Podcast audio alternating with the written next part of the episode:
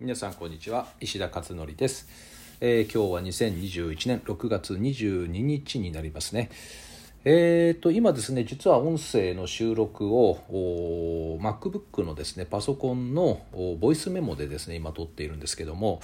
えー、あとはラジオラジオトークと,、えーとそれからあれですね。えっ、ー、と、なんだっけ、えー、Spotify か。Spotify と、それから Podcast、こちらに関してはですね、いつも通りの音になっていると思うんですが、YouTube とヒマラヤに関してはですね、この MacBook の今、あやつでね、えー、音声の、ボイスメモでですねレコーディングしてるんですけど音がねちょっとどういう入り方になってるかね、えー、ちょっと確認がなかなかできないんですけどさっきちょっと聞いてみたらなんか音が大きく入ってる感じがするんですよねだからもしかしたらいつもよりもボリュームが大きく、え、感じられるかもしれません。えー、というのもですね、え、いつも iPad で iPad のボイスボイスメモでやってるんですけど今日 iPad 持ってなくてですね、えー、パソコンのですね今ボイスレコーダーで録音をしているということをですねこれね本当に録音の機器が違うことによって音の入り方が随分変わるようなんですよね。えー、まあ、同じねアップルの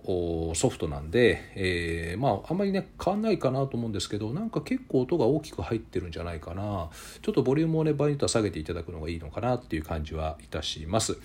さてと、えーと、今日のブログですけれども、そうそう、昨日もね、一日中外出ずっとしていてですね、もう足がだるくて昨日ね、毎日ウォーキングやってるの本当ね、大変だったなっていう話をね、昨日もちょっとしたと思うんですけれども、まあ、今週結構歩くんですよね、えー、歩くってウォーキングじゃなくですね、なので、まあ通常の2019年と同じようなね、えー、ぐらいですね、動くような感じなんで、うん、まあね、まあまたどんな感じになるかなと思うんですけど、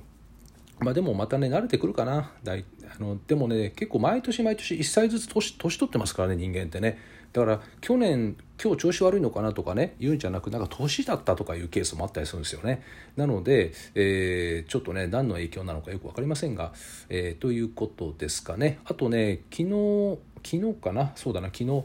えー、結構ね驚いた話があって、えー、教育関係者の人とかねお話ししてたんですけどまあこれあの知ってる方はもちろん知ってるんですけどね。何かというと教育実習ってありますよね。教員免許を取るための教育実習。で昨年はですねこの教育実習が全部中止になりですね教育実習をせずに教員免許を取得したそうですね。去年は。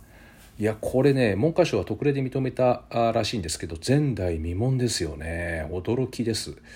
えー、教育実習をやらずに教員免許は取れる。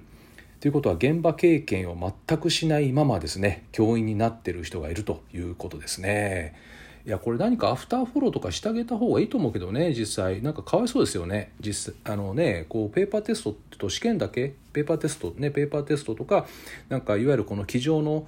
知識をただ学んだだけでですね先生になっちゃってるわけでこれはねあのちょっとかわいそうかなという感じもしますよね。で今年はやってるそうですね。今年は、えー、普通に教育実習をやってるそうだということです、まあ、去年はね休校になっちゃったからねかなりね3ヶ月間ぐらいね、まあ、そんなこともあったようですね。さてえっと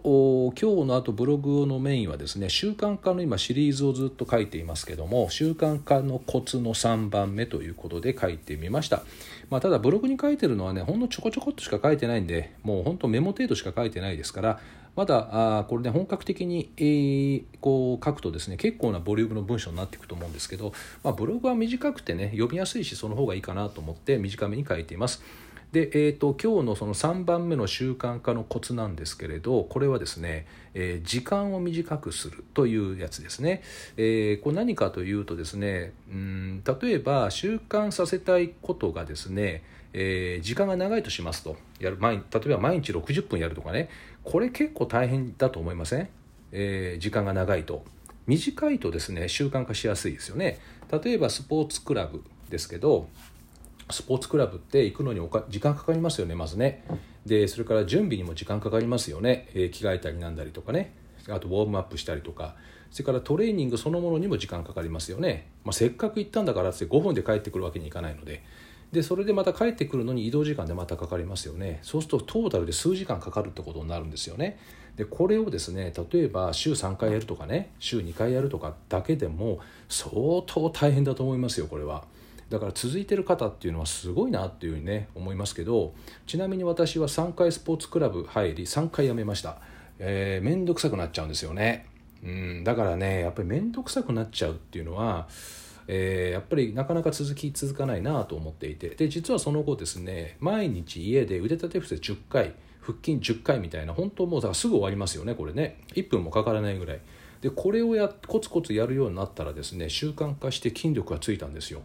だから単純な作業を短時間で行うことでしかもお金かからないですしね、えー、によって継続できたということでした。えー、ですからこう長時間やるというよりもですね短い時間をコツコツ毎日やっていくということの方が習慣化がしやすいのではないかということで今日は3番目のキーワードについて書いてみました。えー、よろしければですねまたブログの方もご覧になってみてください。えー、ということで今日は以上でございます。ではまた明日お会いしましょう。